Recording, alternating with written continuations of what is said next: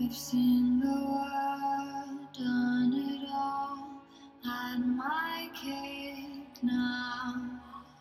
Diamonds brilliant and Air now. Had summer nights, mid July, when you and I were forever wild. The crazy days, city lights, the way you'd play with me like a child. Will you still love me when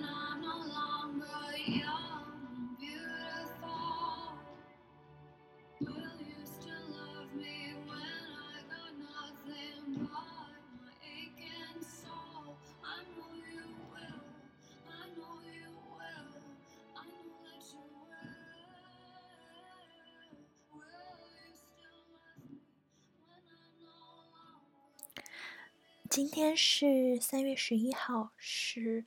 东日本大地震九周年的一个纪念日。本来应该是安排了全国大规模的一个纪念活动，但是因为疫情的关系嘛，所以说应该只会在东北啊、福福岛之类的地方有一些小规模的一些聚会。像东京这边是几乎应该是不准聚会了，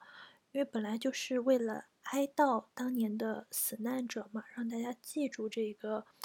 算是国殇这个痛苦吧。但是如果因为 纪念的原因群聚又造成新的感染的话，其实又是带来了新的灾难吧，就得不偿失。所以说今年的话，就在心里默默的记住，嗯，这个确实对日本来说是一个揭不开的一个伤疤吧。很多人在这一天失去了自己的至亲，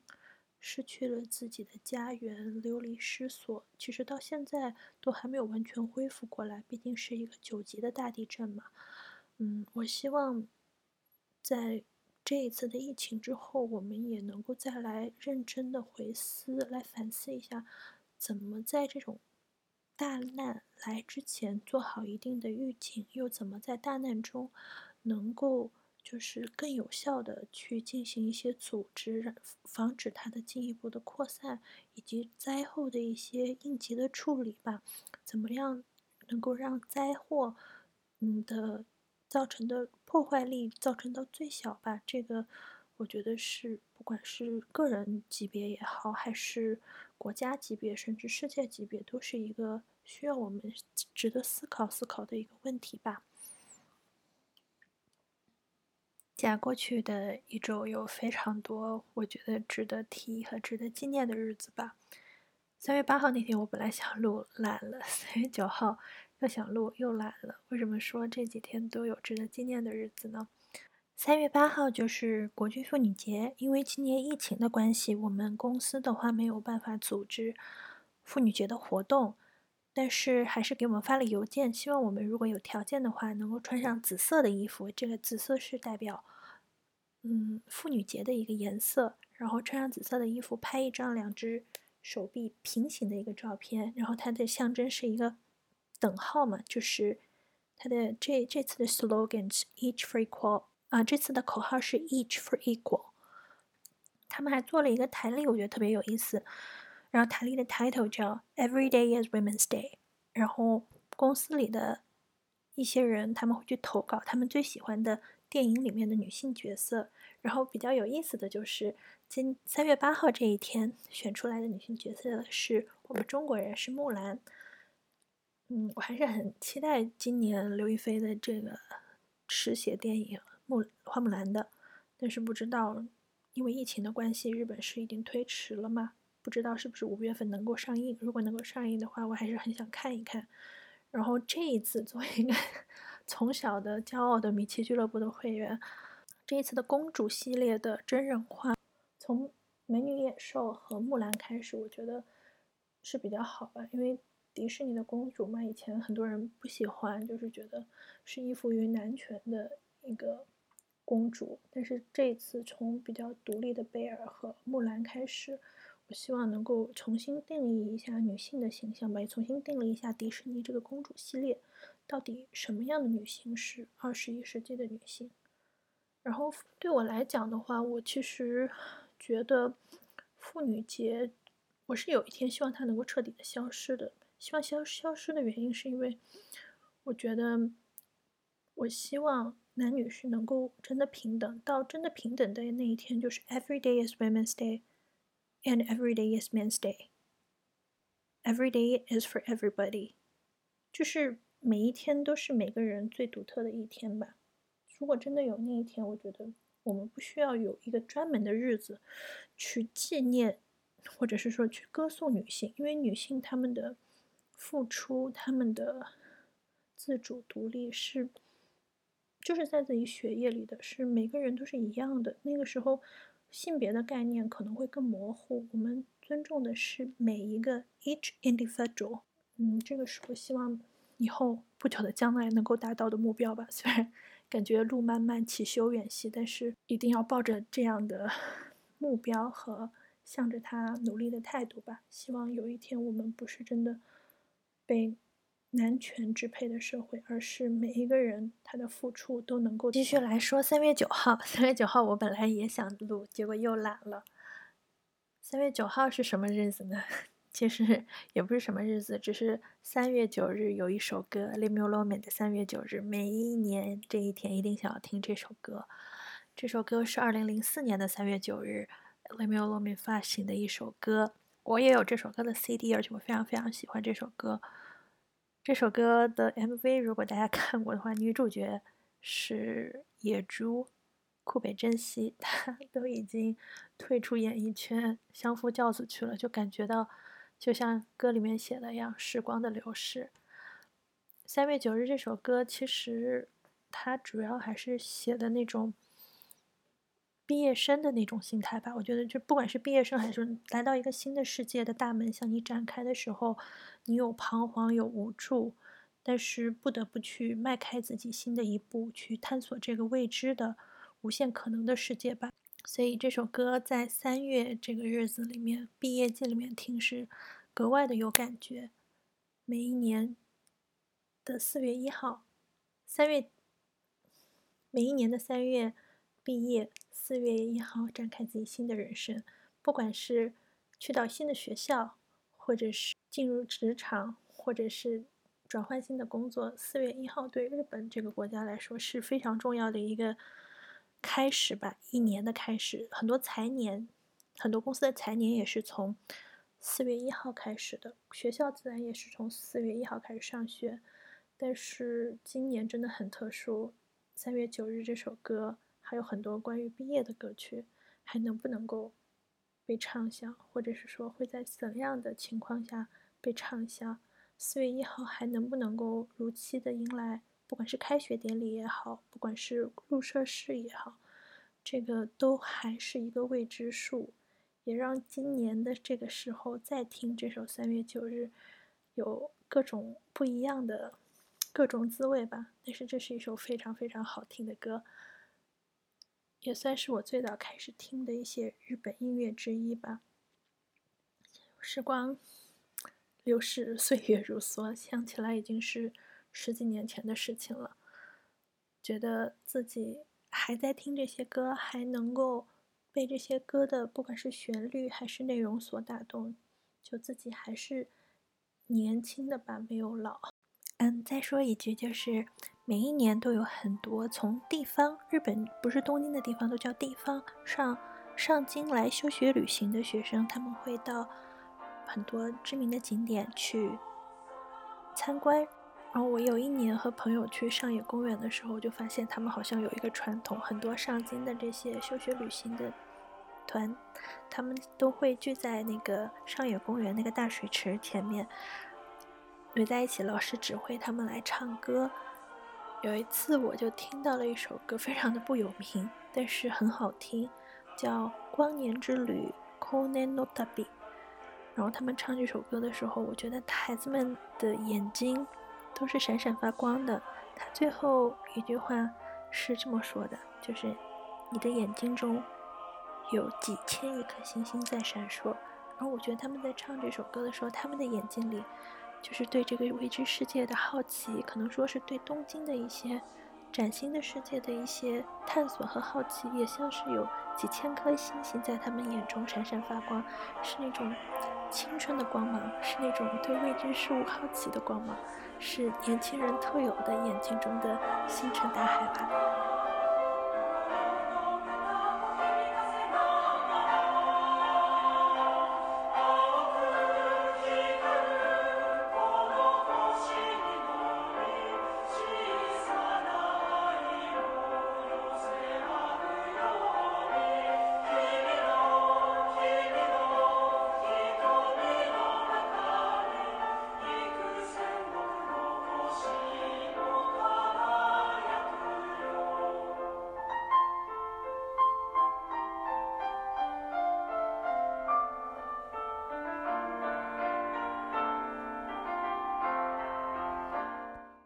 接着还是说回到看展，先说一个有一个比较感兴趣的展，不知道能不能看。本来应该是这周末结束的，就是金教堂文库的一个磁州窑的展览。我以前比较喜欢的就是龙泉窑啊、汝窑啊之类的，没有真的很认真的去看过磁州窑的东西。不过今年年初的时候就很无聊嘛，然后开始看马爷的一些节目，然后他。介绍到了磁州窑，我觉得还挺有意思的。然后介绍完之后，到现在还没有见过真的东西。然后金家堂文库有很多的精品吧，特别是它是以一个瓷器收藏为它主要的 collection 的一个博物馆，所以如果有机会的话，还是想要去看一看这个展览。不知道是就这么终止了呢，还是会延期？如果是会延期的话，希望有机会能够看；如果是终止了的话，我希望这些他们借来的这些磁州窑的展品，或者他们本来拥有的这些磁州窑的展品，他们可以放到之后的三菱集团的这个大展上来一起看一看。这个展览之后我会详细的说一说，也是一个非常有意思的展览。接着继续来说看展吧。今天我想讲的就是跟服装有关，或者是以服装为主题的。我到东京来这么多年，不说看过一百个展，至少也看过五十个以上的展了吧。之前在回顾的时候，突然发现自己居然看过这么多以服装相关或者是以服装为主题的展览，对我这个服装的 超级门外汉或者是白痴来说，真的觉得有点不可思议。不过，当然，服装。它有它实用性的一面，它可以承载着御寒、蔽体、遮羞的这种最基本的功用。但是在现在来看的话，更多的它其实是一种个性的表达，不管是嗯设计师他自己的一些意图，他想要表现的一些主题，他对美的一些追求。它是一个三 D 的画布，其实比可能平面的还更容易呈现一些设计师想要表达的主题和元素。对穿着的人来说，它不光承载着蔽体的作用，它还承载着就是你选择什么样的衣服，you are what you wear。可能很多人会这么说，就是你选择什么样的衣服，就是你一个个性，或者是你想要传达 message，可以通过你穿的什么衣服来表达出来。从这个方面来说，我觉得它也是美术艺术非常重要的一个分支的一个部分吧。所以从这个角度上，我今天来讲一讲我看过的一些展览和从中感受到的一些他想要传达的东西。从第一个展览开始说起，这个展览还是我非常喜欢的普利斯东美术馆在旧的时候，也就是五六年前的一个展览。展览的名字叫 “Kakareda China Dress”，中文的名字就是“笔下的中国服饰”。从藤岛五二到梅园龙三郎，基本上就是从。大正年间吧，也就是从，嗯，一九一几年到二战还没有完之前吧，一九四四十四十年代的前半的这一些作品。然后这个展览比较有意思的就是，它全部都是西洋的画，也就是油画或者是水彩，没有任何的日本画或者是国画的形式。但是它里面的主题呢，基本上是展现的或是中国为主题，或者是以中国的服饰，就是日本人穿着中国服饰为主题。我觉得从这个角度来看，那个年代还挺挺有意思的，因为这两年嘛，中国和日本的关系迅速的算是回温，进入了又一小段的所谓的蜜月期吧。但是我们回看一百年前，也就是说。二战开始之前，其实有一段时间，日本的文人或者是说日本的艺术家，他们从西洋的印象派或者是从西洋的技法学到很多，受到非常多西洋影响之后，他们又开始再度的回归到他们的眼睛落到呃中国主题上。我觉得，或者是以中国为舞台展开的一些作品的创作，我觉得这个。时候是非常有意思的吧？在这个展览有意思，而且让我记忆深刻，也是因为在这个时间段去看这个展览会别有一番感觉吧。一百年前，也就是二十十世纪的一零年代后半到二十世纪的四十年代初吧，这段时间其实日本的经济因为军国主义的扩张，已经得到了飞速的发展。然后他们的文化已经渐渐的开始不满足于只在国内，想要进行更多的艺术的创作来的积累，所以说他们再次的把眼光投向了他们的近邻，也可以说是受最多最多文化影响的中国吧。这个时候有非常非常多的文人也好，艺术家也好，他们都能大量的进行他们的中国访问。我之前看。NHK 好像去年出了一套电视小说，叫《芥川龙之之介在上海》吧。我没有看过这个电视剧，但是在这个时间段上这个电视剧，其实我觉得特别的有意思吧。嗯，不光芥川龙之介，谷崎润一郎呀，还有很多很多的文人，当时都频繁的造访北京或者上海吧。这个。一方面是因为 他们的扩张，可能让他们觉得这个地方将来会成为，嗯，他们的国土之一；另一方面也是因为这个辉煌灿烂的文化吧，在他们吸收了相当多的西洋文化之后，又需要再回看一下这个中国文化了。说到这里，就是 打一个岔，就是说到“魔都”这个词吧。很多人之前说“魔都”的这个词的词源是来自于《中华小当家》，其实不是，是那个年代啊，也就是说，大概十九世纪，啊，不是二，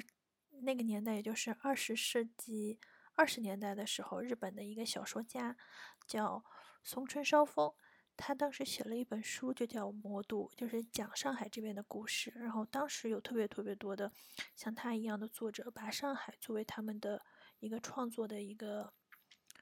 据点，或者是一个灵感的一个来源吧。因为它毕竟是东亚，其实相对于东京来说，上海是那个时候是东亚最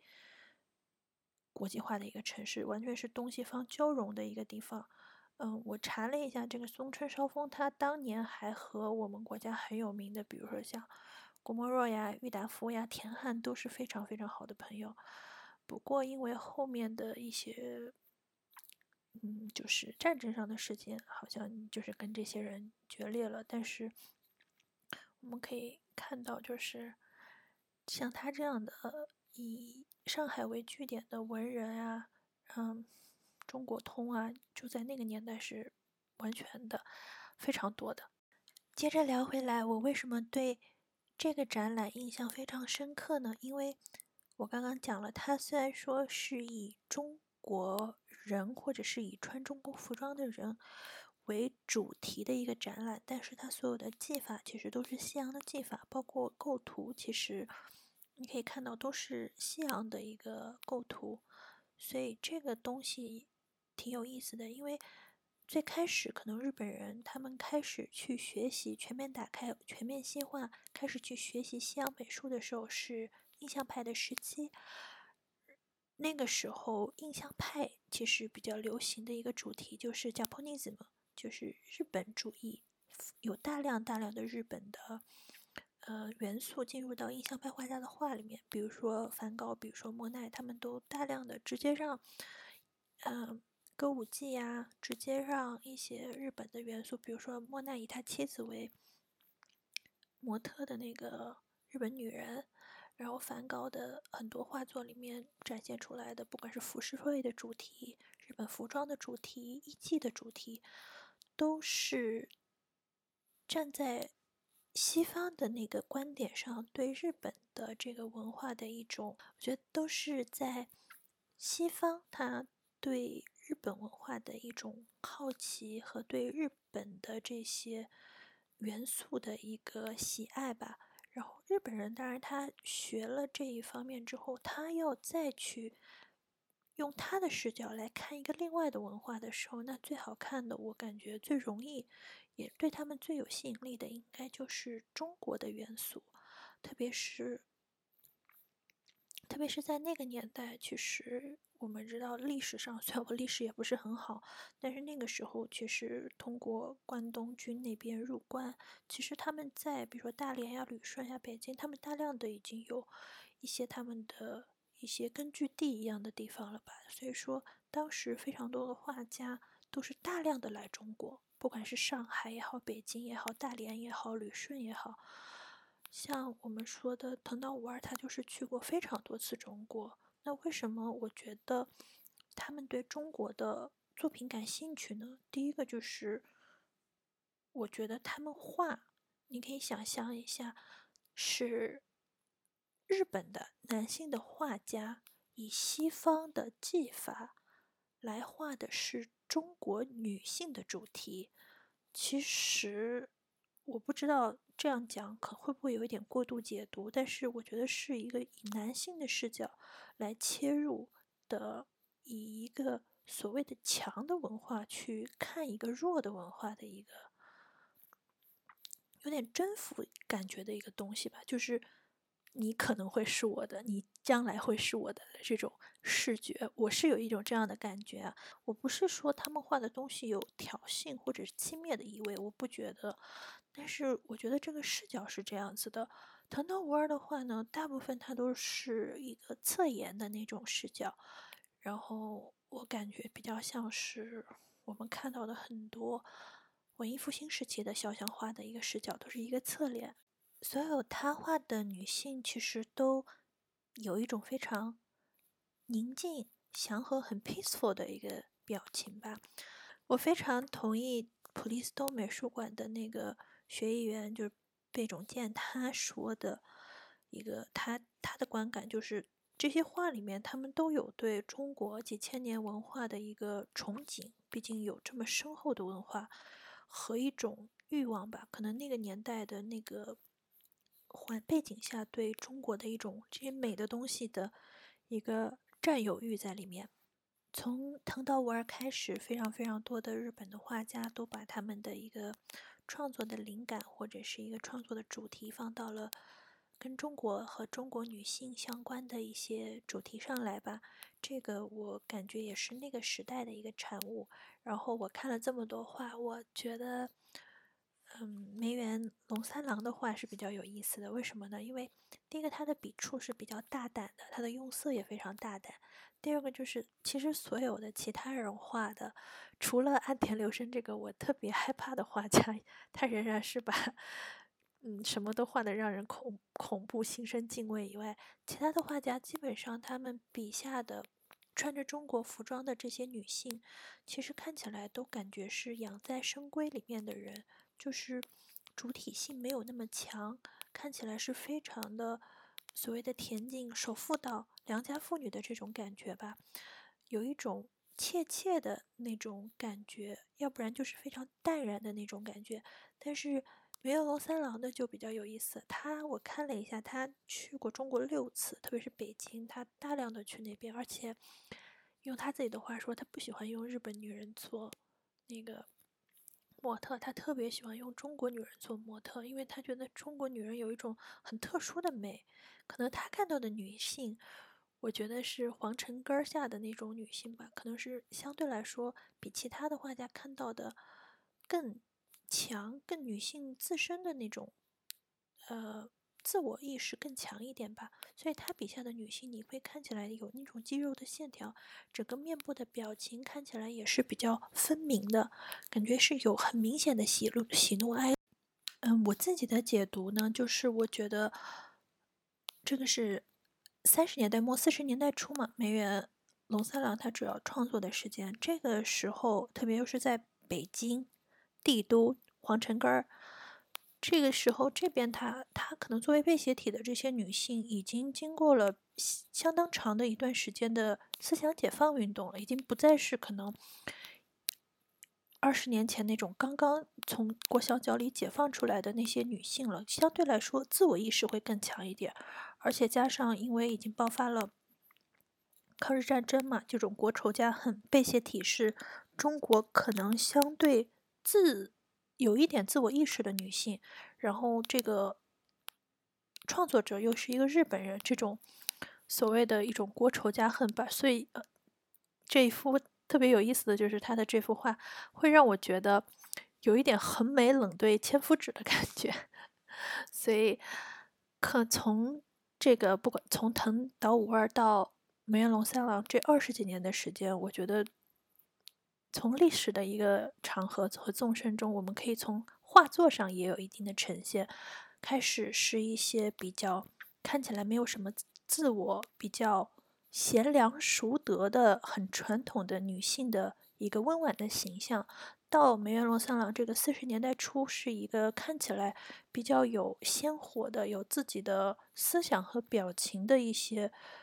呃，女性的形象吧，这一个方向上来看，同样是被写体的中国人，同样是呃创作者的日本男性，我觉得这个整个的一个变化，也可以看出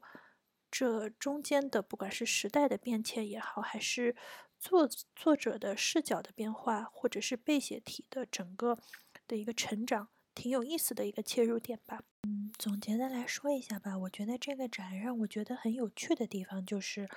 我们还是看到，就是虽然明治维新之后，日本人开始积极的西化嘛，受了非常多西方文化的影响，然后，嗯，有甚至有一点想要脱亚入欧的感觉，但是其实，在大正时候，我们可以看到他们对中国文化的不管是憧憬也好，厚重的历史的喜欢也好，其实并没有离他们非常远去。不管是文人也好，不管是画家也好，他们都非常喜欢以中国文化来入画。当然，不管他们的视线是怎么样的，当然不管他们的视线是怎么样的，我觉得能够在一百年后去回看吧，能够保存下这段历史和当时的他们的一些感受，是非常珍贵的一些历史资料吧。其实回看，我们反而很少看到有中国的画家或者是中国的作家来写日本。或者是写外国的东西，一般我们可能更多的是专注于本国的东西。然后，但是日本的话，他们可能作为一个岛国吧，它更多的是向外面的先进文化看齐。不管是长久以来被中国文化所影响，还是后来脱亚入欧，但是中国文化的根，我觉得他们还是有吧，就是在。所以，其实现在我觉得比较有意思的就是你来日本，说到看展览也好，虽然说这个展览是以西洋画作为主，但是你到日本来说，日本人对书法的喜爱是，我觉得是可能超出我们的想象的吧。你到很多的博物馆都可以看到很多的真迹，嗯。比如说，我们去年可以看到那个颜真卿的大展嘛，之前有王羲之的展览，他们是非常崇尚这一些，嗯，这些中国的书法艺术的。我记得我之前去过一个很小的博物馆，叫台东区书道博物馆吧，然后里面的展品确实非常的惊人，有各种版本的《兰亭序》，然后好像还有《博远帖》吧，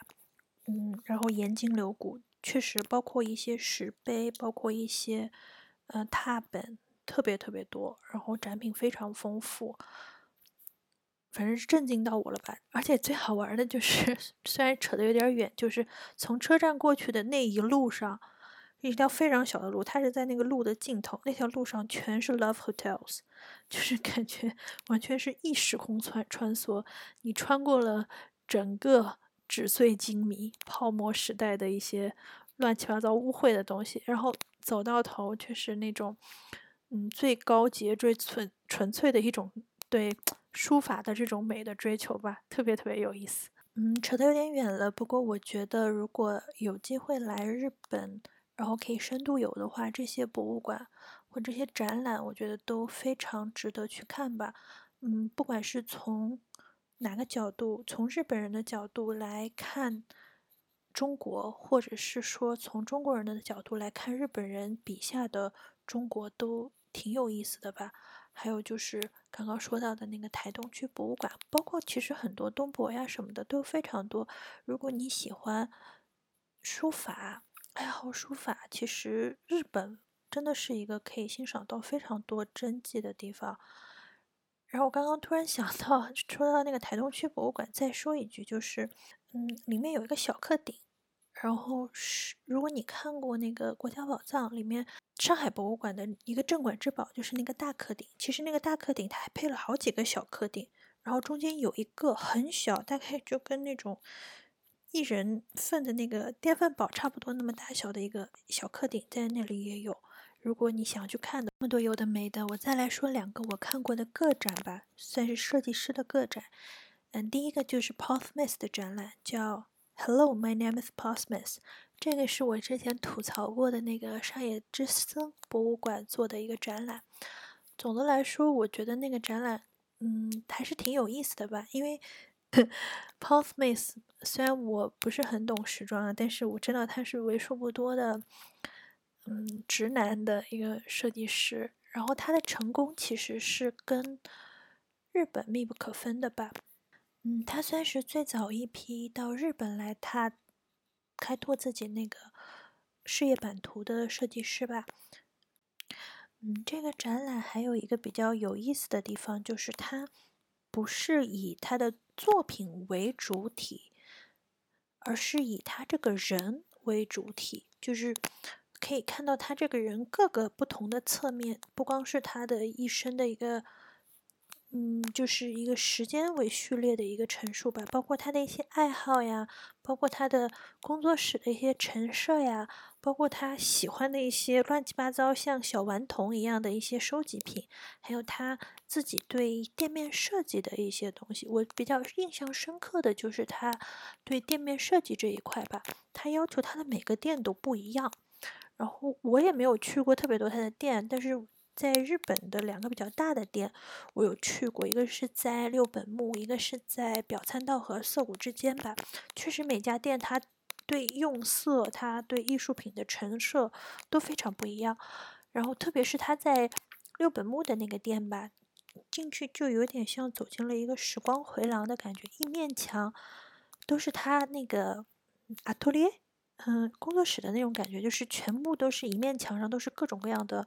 不管是招贴画也好，不管是油画也好，是感觉像是一个艺术的回廊一样。这那次展览的时候，他也有展览一个，就是就像他家的一个复制品一样。但是每一个他的店都有这样子的艺术回廊，每个地方的陈设都是不一样的，可以体现出这个店自己的特色。但是他的东西可能跟其他的所有的一线大牌比没有那么贵，然后他的店铺也给你一种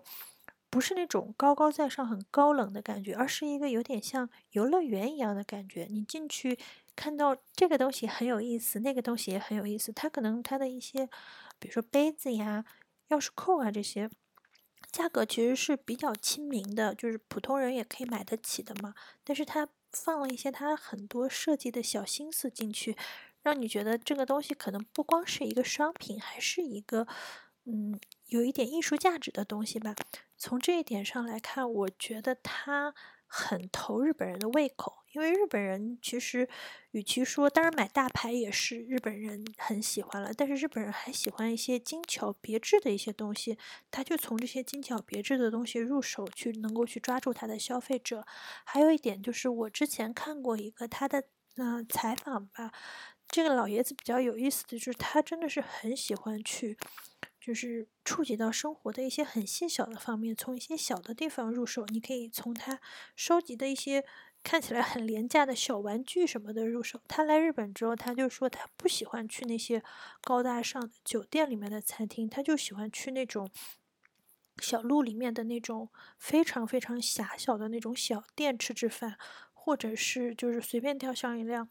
出租车，带他去一个那种很 local、很地下的那种 pub 呀，或者是那种 jazz bar 啊那种，让他能够感觉到本地的这些东西。这个我觉得就是他成功的有一些元素吧，就是不是说一味的给你输出它的价值，而是能够融入到你的这个里面去。我知道你需要什么，你的价值观是什么，然后把我的价值观和你的价值观融合出来的一个产品吧。就比如说，其实日本以前真的就是 泡沫时代嘛，非常的 纸醉金迷。像很多大牌在日本为了销售更好，跟日本本地的企业结合，像比如说 Burberry 把他的那个 franchise license 卖给那个三洋。我忘了是多少年了，然后就出了黑标蓝标这种非常嗯普通人啊，就是为了那个秀格子也买得起价位的单品。然后其实有一些时装不算是名牌吧，时装品牌像 K. Spade 啊，或者是像 Jill Stuart 那些，它也都有日本专供的线。然后 p o t h m a s 也有，嗯，然后 p o t h m a s 也有，它在这边有一个日本专供的线叫 PS by p o t h m a s 虽然说它本身。主线的价格不会像一线大牌那么贵，但是这个 PS 的话就价格是非常亲民的，就是学生可能也买得起。但是它有比较好的剪裁，还有一个它比较我觉得比较创新性的东西就是，它把那个色彩大量的运入到男装里面来，让男生也可以穿的 colorful。我觉得就是五颜六色印花不是女孩子的专利，作为一个。我觉得直男设计师吧，他能够知道男孩子们也喜欢，就是为什么男生不能穿的花呢？我觉得任何人都有任何穿穿任何任何人都有穿任何他喜欢东西的权利嘛。你不能说这个很花很娘，男孩子就不能穿，这跟我们。我觉得我们要表达的价值观是不一样的。任何人都可以以他的心意穿任何他喜欢的衣服，才是一个我觉得更好的世界吧。在这一点上，我觉得 p o f m a s 他做的很好。然后，特别是像日本的男孩子们也比较勇于去打扮，所以说他这种剪裁比较好，又有点玩心，大胆的运用色块或者是印花的这些东西，在日本就特别特别的受到欢迎了。还有一个我想讲的最好玩的就是这个展，它的最后走出去的时候，它是一个非常大的房间，然后挂了非常多它的成衣在里面嘛，然后造成一个非常大的那个震撼的一个效果。我就 一直在找一件衣服，就是之前我看过一个街拍，就是李易峰穿了一件他们家灰色的格子的大衣，我就觉得。哇塞，好好看，好高级的感觉，就是 又随性又高级的感觉。然后那件衣服也挂在那里，但是我看了之后就觉得，哇，果然还是人衣服要穿在人身上，真的就是加上了人的味道会更好看。我觉得那件衣服李易峰穿就真的非常帅。嗯，这个就是我对这个展览的感觉吧。p o s t m a s 嗯，我觉得它比较好的一点就是它大胆的呃运用。色块，然后他能够把一些他看到的不同的元素融入到他的呃设计中去，并且能够根据市场能够提供你真的需要的东西。我觉得他是尊重他的消费者，尊重他的市场吧。今天是三幺幺九周年，然后我记得我之前看的他的那个采访，他就讲到了三幺幺，他说他。三幺幺的之前他就定好了，本来是要来日本的，因为有一些商业活动。然后那个时候三幺幺了嘛，所有的班机就能取消的活动全部都取消了，然后他的那个班机也差点取消了。但是他的工作人员都说就不要去了吧，但他还是坚持要去，因为他在这里有好几百家店嘛。他说他想要去，嗯，他想要亲自的去告诉他的工作人员。我在这里，我和你们在一起，我能够懂你们的那些痛苦，你们的那些不安。但是有我在，他说这个不仅对他自己，也对他的员工来说是非常有意义的吧。从这点上来讲，我觉得老爷子是真的很喜欢日本，也真的是 以人为本吧。这么大年龄了，还冒着这么危险能够去到那里，我觉得本身也是一种，嗯，他人格魅力的一种体现吧，也是一个非常好的 branding 和公关。嗯，总的来说，我觉得这个是也各种领导人都应该要学习和借鉴的吧。嗯，说到服装，我再来说一个我算是最近看的一个跟服装有关的展览吧。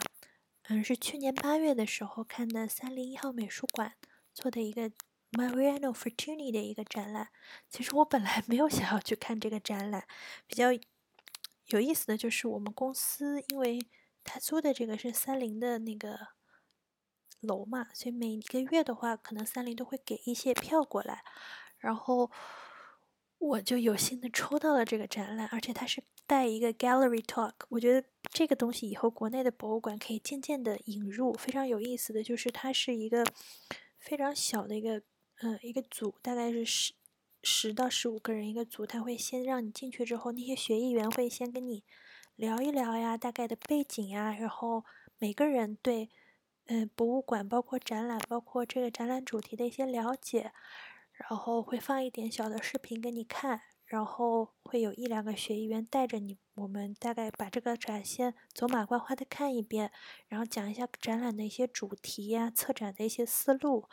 然后会到一些重点的一些作品上，然后进行一些细节的背景的一些补充呀，然后看点的一些讲解呀。然后再解散，大概这个 gallery talk 的话，一共是可能四十多分钟吧，我觉得还挺有意思的。是因为只有大概十到十五个人左右嘛，所以说大家都可以很自由的提问，而且还可以交朋友。很多人大部很多人大概参加的很多都是女性，然后很多是一个人去的，所以说还可以交朋友，也算是一个文化沙龙的一种形式吧。我觉得这个形式渐渐的在国内的博物馆也可以引入，就是更，嗯，私人化，有点私人定制的感觉。嗯，说回到展览本身，因为我是有幸被抽中去看的嘛，所以我对这个设计师可以说是完全不了解，零背景知识就去看了这个展览。但看完之后就觉得，哇，还好没有错过这个展览，因为可以看到。一百多年前的这位设计师，他是一个怎样的 all rounder？他自己本身是一个画家，嗯，一个超级富二代的画家，出生在西班牙吧。然后很年轻的时候，家里移居到了巴黎，他就 买下了一个宫殿来作为他的画室。然后，如果你去看这个展览的话，你会看见很多他拍的那个他在里面创作的一些照片，可以看到是非常非常的。富丽堂皇，然后除了画家这一个身份以外，他还是一个台造型布景的一个设计师，一个家具的设计师。他还发明了那个舞台的那种间接灯光照明，就是怎么样让你在那个黑的舞台上面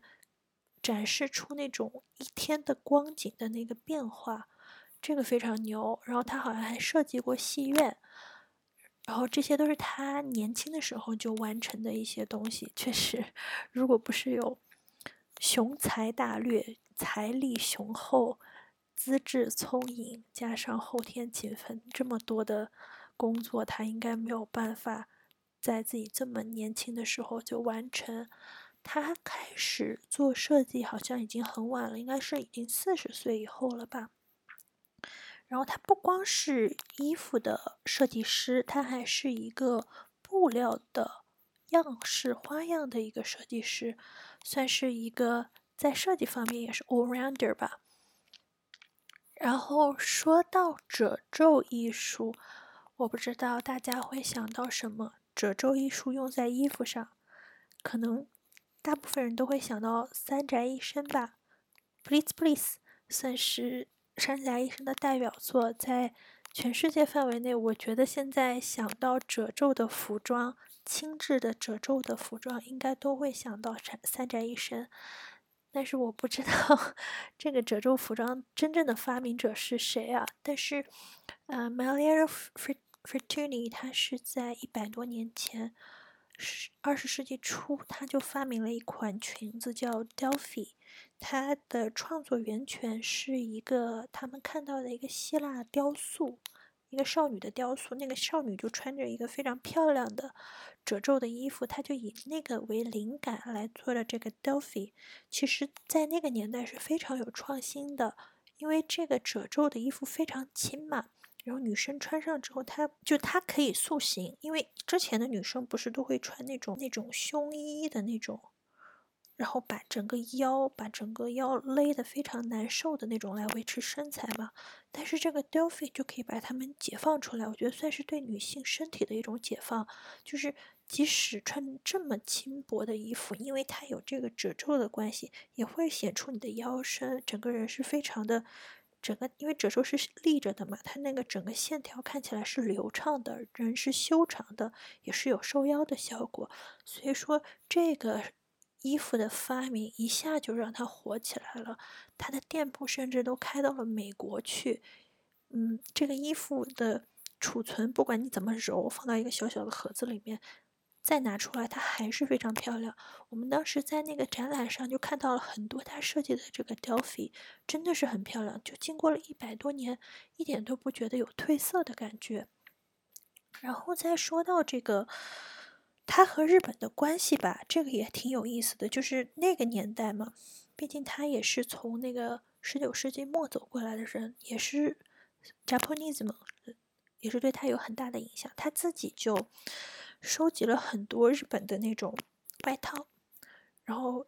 然后自己还设计以这个样式为起源，设计各种的罩衫，然后用他自己的印花布来设计各种罩衫，套到他的那个 Delphi 上面，其实就是一个非常你看希腊和很希腊式的衣服和很日本式的衣服，再加上它非常华丽的很西班牙感觉的印花，整个的那个融合吧，我觉得很有意思，不会觉得过于的不和谐，反而会觉得说。穿出了各种不同的层次，说是它影响到了非常多第一代的高定的时装设计师，然后当然我相信它肯定影响了三宅一生，因为从这个 Delphi 或这个褶皱的这个方面是非常直接的可以看出来的。Delphi，呃，这种褶皱的运用，它肯定是对三宅一生有非常非常大的影响吧，但是据说它也是。打开了整个新世界时装设计的大门吧，开启了很多高定的门。因为，嗯，这个设计师我当然不了解，但是传说中是时尚之父啊，叫 Paul d u a l e 他就是明确的说他是受到了 Fertuni 的很多影响。那说到这个 Paul d u a l l e 我还我就想讲一下，我之前还看过一个法国不高定展，里面就是早期就几乎都是他的作品，在他的那个呃 Maison Maison 里面，就是出来了非常非常多的漂亮的高定的时装，然后才有我们后面看到的，包括香奈儿啊，包括迪奥啊，包括巴黎世家呀、圣罗兰之类的吧。嗯，说到迪奥，我就还再说一下迪奥和日本的一个特别有意思的小故事吧。就是现在的皇太后美智子萨玛，以当时的还是太子妃美智子，她一九五九年结婚的时候，就是穿的那个西正锦的布料，日本的传统西正锦布料，然后迪奥给她做的一个设计的一个裙子结婚的。嗯，他也算是日本第一代的时尚 icon 吧，所以从那个时候开始，迪奥就一直跟日本有非常深厚的关系吧。包括不管是迪奥，很多品牌，就是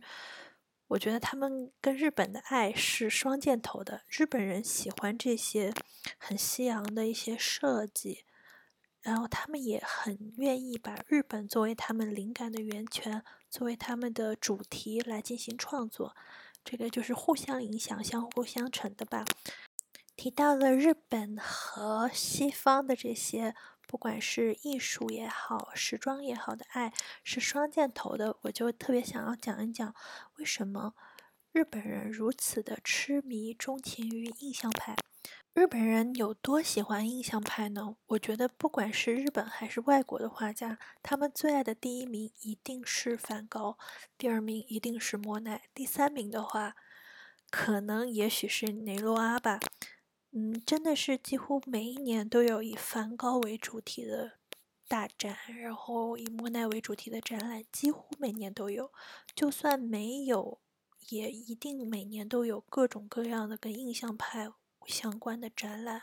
包括一些独立的艺术电影的上映，这些东西真的在日本是非常的家常便饭的。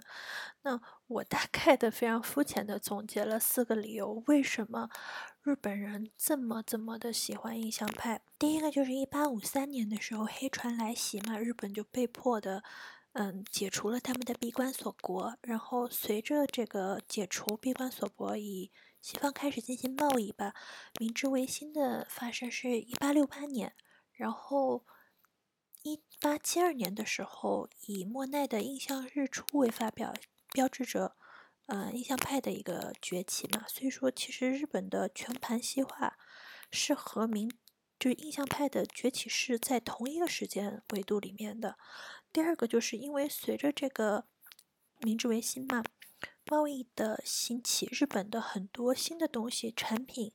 运送到了欧洲，比如说他们的一些瓷器、他们的版画、浮世绘的一些版画，还有包括日本的一些织锦的东西，这些东西对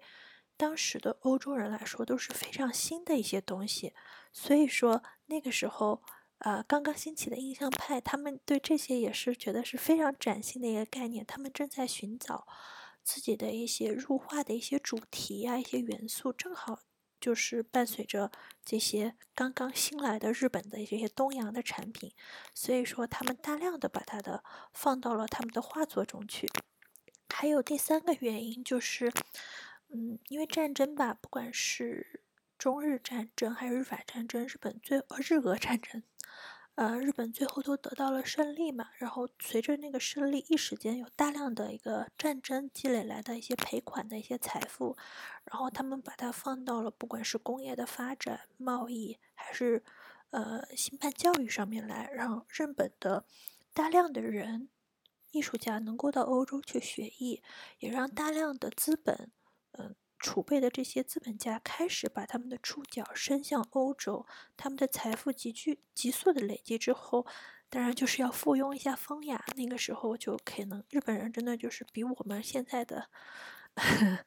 的各大老板都早早了一百多年啊。那个时候大量的积累财富，就让他们能够到欧洲去淘一些宝。而那个时候最盛行的东西就是印象派。还有最后一个元素吧，我觉得。是印象派它本身的一个特点所决定的，就是它的主主题不再是像以前是很多是以宗教为主题的。我们如果以前看到很多的画作，其实你如果没有一定的背景知识，你是看不懂的。比如说石榴代表什么，比如说鱼代表什么，比如说羊代表什么，这些东西如果你没有一些跟基督教宗教相关的背景知识，你是看不懂的。但是，我觉得印象派更多的，它是强调的是一种主观的感受吧。日本人他不懂这些宗教的东西，但是这些主观的东西本来就是一千个人有一千个哈姆雷特嘛，入门是完全没有门槛的，就每一个人都有这个鉴赏的权利，也有他鉴赏的能力，他也可以表达他的看法。所以说，它相对来说是一个很公平的、没有门槛的一个东西，非常。容易进入，所以说从我觉得从这么多综上来讲吧，这就是为什么日本人那么喜欢他们。还有一个重中之重，就是第二个里面讲的，就像我们现在一样，什么国际大牌把中国的元素加进去，我就特别喜欢，因为就显示出国际大牌是认可我、欣赏我，我我的那个存在感得到了一点点提高。那个时候日本。也是刚刚开始全盘西化，明治维新嘛，他们想要脱亚入欧。这个时候，你像印象派大量的梵高、莫奈这些大量的把他们的元素，日本的元素，浮世绘也好，日本的那些织锦也好，日本的团扇也好，放到他们的作品中去，就是说，你看老外都给了我肯定，那证明我们的东西是最棒的，我们大和民族是非常棒的。我觉得还有一种特别需要世界的一些强国给他们的认同感的成分在里面吧。这个就是我非常肤浅的对。为什么印象派在日本那么那么受欢迎的一个感受？刚刚说到梵高，我就还想要讲一个兄弟即将相见的事情。嗯，算是我一个非常期待的展览吧。本来原计划是三月初就要在上野的国立西洋美术馆办一个很大型的英国国家美术馆的一个大展。这个展览的名字叫。Masterpieces from National Gallery London，然后有六十一件作品是第一次来到日本，然后算是他们 National Gallery 在世界上的海外巡展的一个最大的一次展览吧。然后这次也要来非常非常多的作品，当然就包括这一幅他们珍藏的十五只的向日葵。然后梵高的向日葵存世的一共是有七幅嘛。然后中间有一幅是在二战的时候，因为是在日本，然后被战火所毁了，所以说存世的现在只有六幅，然后十五只的向日葵又只有三幅，分别是存在日本、嗯英国和荷兰嘛。然后这次是英国和荷兰，主要是英国和日本的就可以相聚。其实日本的这幅向日葵它有非常多的象征意义，是嗯八十年代。泡沫经济的时候，它的拍卖当时卖了大概四千，拍了四千万美金左右吧，可以说是一下让向日葵变成世界有名的名画。这是第一。第二的话就是，如果你像我一样是跟着柯南一起长大的，几年前柯南的一个剧场版吧，叫《夜火的向日葵》，然后这个向日葵的这个电影的主角也是这一幅存在新宿的孙宝 Japan。东乡青儿美术馆的这一幅，所以如果你来日本玩，又在东新宿附近，真的可以去看一看这一幅当年的话题的，引起大量话题和讨论，把梵高带到一个这样的世界，把向日葵带到一个这样世界瞩目高度的这样的一幅向日葵，它其实就一直的静静的。藏在西新宿的一栋办公楼的楼上，真的很少有人去看。如果有机会的话，我是非常推荐。然后，你像这样六幅向日葵中的有两幅，而且都是十五只的，能够在东京相遇，是非常难得的一件事情吧。但因为疫情的关系，也不知道。呃，这个展览会拖到什么时候？我我都不知道这些画是不是已经来了日本，还是说因为疫情的关系暂时还存在英国？如果存在英国，感觉可能这个展览就会有一定的变数吧。当然，存在日本也不是很保险了，这么多真迹一直被埋没在仓库什么的，感觉也挺可惜的。最后再说到这个展览，这个展览真的有很多有意思的、值得看的东西。之前我说过，荷兰没有什么，在梵高之前没有什么大的画家，是我的错，我知识不足。突然，因为看到这个展览的时候，突然想到了一个，呃，受过九年义务教育、上过初中美术课的人都知道的画家，就是伦勃朗。然后，伦勃朗也是跟维米尔同一个时期，算是。呃，荷兰黄金时期的呃一个画家吧，然后他最有名、最有名的一幅画就是他三十四岁的这幅自自画像，这一次也会来。然后还有什么会来呢？还有那个受胎告知，文艺复兴时期的画也会来吧。比较可惜没有办法来的这一次就有那个一幅也是荷兰的，就是。如果你知道荷兰的有一个叫呃范艾克，算是嗯北方文艺复兴时期的代表型的人物吧，有非常多象征的元素在的这一幅名画叫《安诺菲尼的婚礼》。这次呢，它是藏在它是藏在呃伦敦的这个国家美术馆里面的，但是不能来。但是这幅画如果有机会的话，我非常 觉得大家可以看一看这幅画。它里面有非常非常多的一个象征的东西，比如说男女牵手啊，比如说狗。狗的话就是象征，在基督教里面是象征女性对男性的忠诚嘛。他们两个这个正好是结婚，所以说狗在前面是有它的象征意义。包括他们为什么没有穿鞋，和它后面有一个圆的一个反光的一个镜子，这些所有的东西其实它都有一些基督教色彩的一些象征意义。慢慢的去看，慢慢的去解读这些东西。也是一个有，也是一个学习的过程吧。就是不像不会像我刚刚说的那个，就是这些跟宗教主题有关的，比如说文艺复兴时期的话，它真的是需要大量的一些阅读和对这个宗教的一些元素的理解。但是我觉得这种东西也很有意思。就呃，印象派它是一个个人感受的一个东西嘛，相对应的这些。文艺复兴的作品，它就是有非常非常多象征的主题。我觉得两方面都有各自有它的乐趣吧。然后 顺便说一下，就是这个阿洛菲尼的婚礼里面的这个男的，嗯，他长得非常像普京，我觉得像瘦的时候的普京。嗯，大概就是这样子吧。我今天就哔哔到这儿。总的来说。总结一下，就是希望疫情 早一点结束，能够让我去看一看，嗯，这个 National Gallery 的这个展。顺便在看的时候，希望上野的樱花还在吧。虽然说我从来没有去上野看过樱花，但是如果能够又看到樱花，又看到向日葵，会觉得非常满足吧。